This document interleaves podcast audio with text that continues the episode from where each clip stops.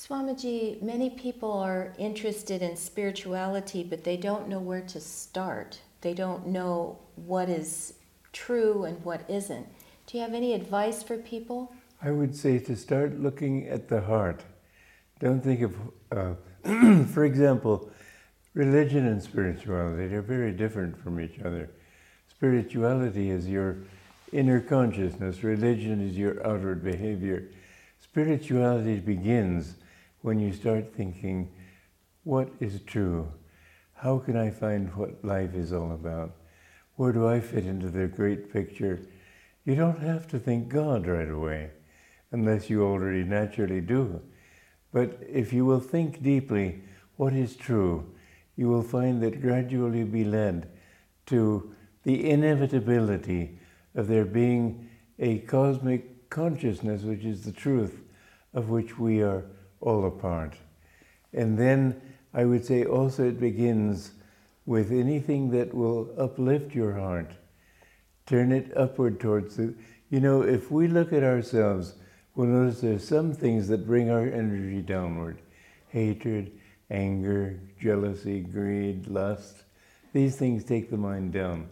When we think of serving other people, when we think of high ideals, when we think of beauty, even, we uh, our consciousness goes upward, and so, or abstract beauty, I should say. And so, when the energy is moving upward, you feel more joy, more freedom, more fulfillment. And this is all the direction of spirituality. Can you recommend any books or well, I would certainly recommend the autobiography of a yogi because that was the book that brought me to Yogananda and to my spiritual teacher. I really didn't know anything about Indian teachings until I read that book, and it absolutely changed my life. I read it. He was a vegetarian, all right, I gave up eating meat. He was a monk, all right, I would be a monk. And uh, uh, I took the next bus across the country from New York to Los Angeles and became his disciple. What about the Bhagavad Gita? Would that I be have good? written a commentary on the Gita. Well, if you want to go that far, why don't you uh, think of reading any one of my books? I don't like to tout my own uh, product, but uh, certainly if you're asking me for answers, those answers are contained in my books. Swami, I've heard it said that it is a blessing to be born into a religion, but a misfortune to die in one. What does that mean? I think that if you're in a religion, then you're a Christian or a Muslim or a Hindu or a Buddhist. You're separating yourself from other people. It's good to be born into a religion because that means that you're uh, getting a training or an upbringing that is somewhat God related. But to die in it means to be to die in the narrow walls of one religion. You have to go beyond religion and attain spirituality. This is what I've been trying to talk about. Going back to the people who are searching for something true in their lives, some sort of spiritual basis, if they come across a teacher, how do they know if it's a true teacher or not? Well, I have to say that you have to go with what you can understand. Nobody can go beyond what he can understand.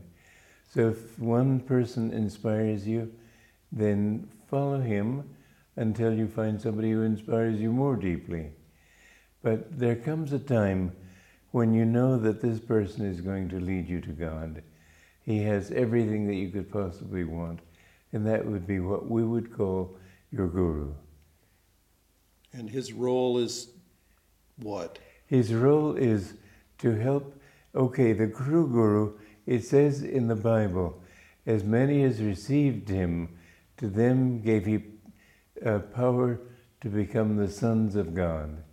To receive Jesus does not mean simply to sign on the dotted line, I'm a Baptist or I'm a Presbyterian or whatever it might be. It means to receive His consciousness into yourself. He is free from ego, we have to get rid of this sense of separateness. We have to get rid of the sense of the separateness of a religion, the separateness of ego, the separate of nation consciousness and race consciousness, all these things that divide human beings. And we have to understand that everything is a manifestation of God. And so we must get over the thought of uh, ego, the thought that I'm an individual. God dreamed your ego. And when you have attained the realization that He is everything and He is your higher self, your lower self is that part of you that says, I like eggs for breakfast and I, uh, I do get angry, but I can't help it. And it's, uh, uh, I, I, I'm an American or I'm a Frenchman or I'm an Indian. All these things that define us as individuals, they're wrong. We're not that individual. We're the infinite who has dreamed that particular role. To get rid of ego consciousness is to realize that God is our true self. Now, a guru is one who has attained that state and can pass that, that view of reality onto you as you cannot using your own ego because the ego is already infected by the disease of limitation. Swami, what aspects of what qualities of that higher self are there so that we know when we're accessing it that that is the higher self? I'd say when you feel more free in yourself, but free could be ego. I'm just as good as anybody else. That's not what I mean. It's a freedom that is self expanding, not self confining. You, it's a freedom also that has joy in it, bliss in it. When you feel this bliss, but then there's also a certain kind of pleasure, at least in revenge, in anger, in hatred. So that alone is not a definition. But when that bliss is a freeing kind and a self expanding kind, I think that comes as close to defining as I'm able to do. And maybe there's no way to define it anyway. It has to. Uh, yeah, because you have to experience it. Swami, How can you know what? I know somebody used to go up into the mountains of Switzerland at suntime so he could enjoy the beautiful brown sunsets. And he was colorblind. Well, how can a colorblind person tell you that the nuances between blue and violet, let's say? Swami, what is the best way to pray? I would say don't pray for yourself. Pray for God's love. I, I will never pray for myself. I had a very interesting test of that one time. Suddenly I had a kidney stone attack and my body was shaking like a leaf. People wanted to take me down uh, to the hospital and I, the thought of the winding roads I was living up in the mountains, I just couldn't bear that thought. But I was shaking and I had the Sunday service to give. It was Sunday morning, it was nine o'clock in the morning. And for an hour and 45 minutes, I just sat there and shook. I couldn't speak, I was in such pain. I know women who have had children and had kidney stone attacks say the kidney stone attack is much more painful. Anyway, about quarter to 11, I looked at my watch and I, I said, Well, I certainly can't give the service. I was supposed to give the sermon that day. And I said, Well, Divine Mother, I think of God as my Divine Mother. I said, I don't want to pray for myself, but if you want me to give this service, then you're going to have to take this pain away. and I prayed that way. And the pain was taken away just like that. In the length of time that takes my hand to move, it went away. And it was replaced by such an intense joy that I could hardly speak anyway. Wow. But when, when we pray for God's love, that's the greatest prayer. Help me to know to love you as you love me. I know I said this to my, I prayed this way one time, and my guru, who knew every thought that I thought, said to me after when he saw me next, he said, How can the little cup hold the whole ocean? In other words, his love for me was cosmic, mine was based on ego. How, did you understand that immediately? I did. Yeah. And then, but what do you do to make that little cup turn into?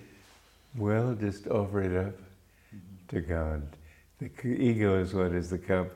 You have to overcome the ego.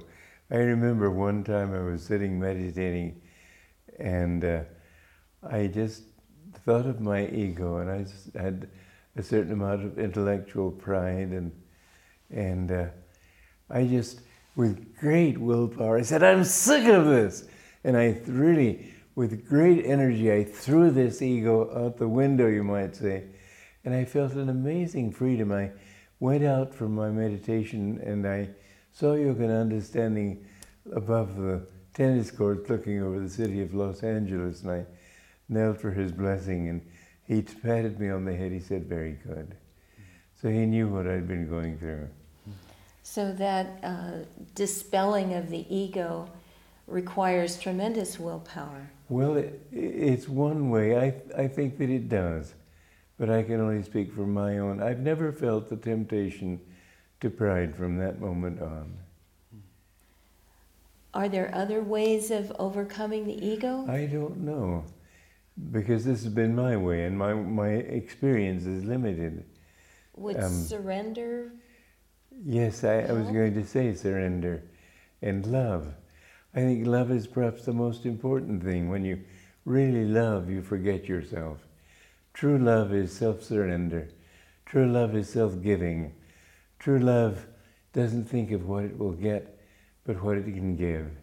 And so, in true love, there's this surrender, yes. Self offering is a nicer word because surrender, we think of, well, I've, you've got me in a corner, I can't help it, I I just have to surrender. It's a self offering that you don't do it under any compulsion at all. You just uh, feel that I don't want this, I want to give it to you. The greatest gift that you can give to God is the gift of your own ego and your own desires.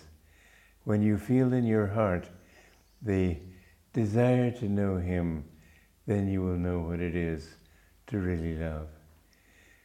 God loves us that way. He loves us without condition. We have to love Him unconditionally, no matter how He treats us. And He will give us tests, He will give us trials. We, we've got to prove ourselves to Him.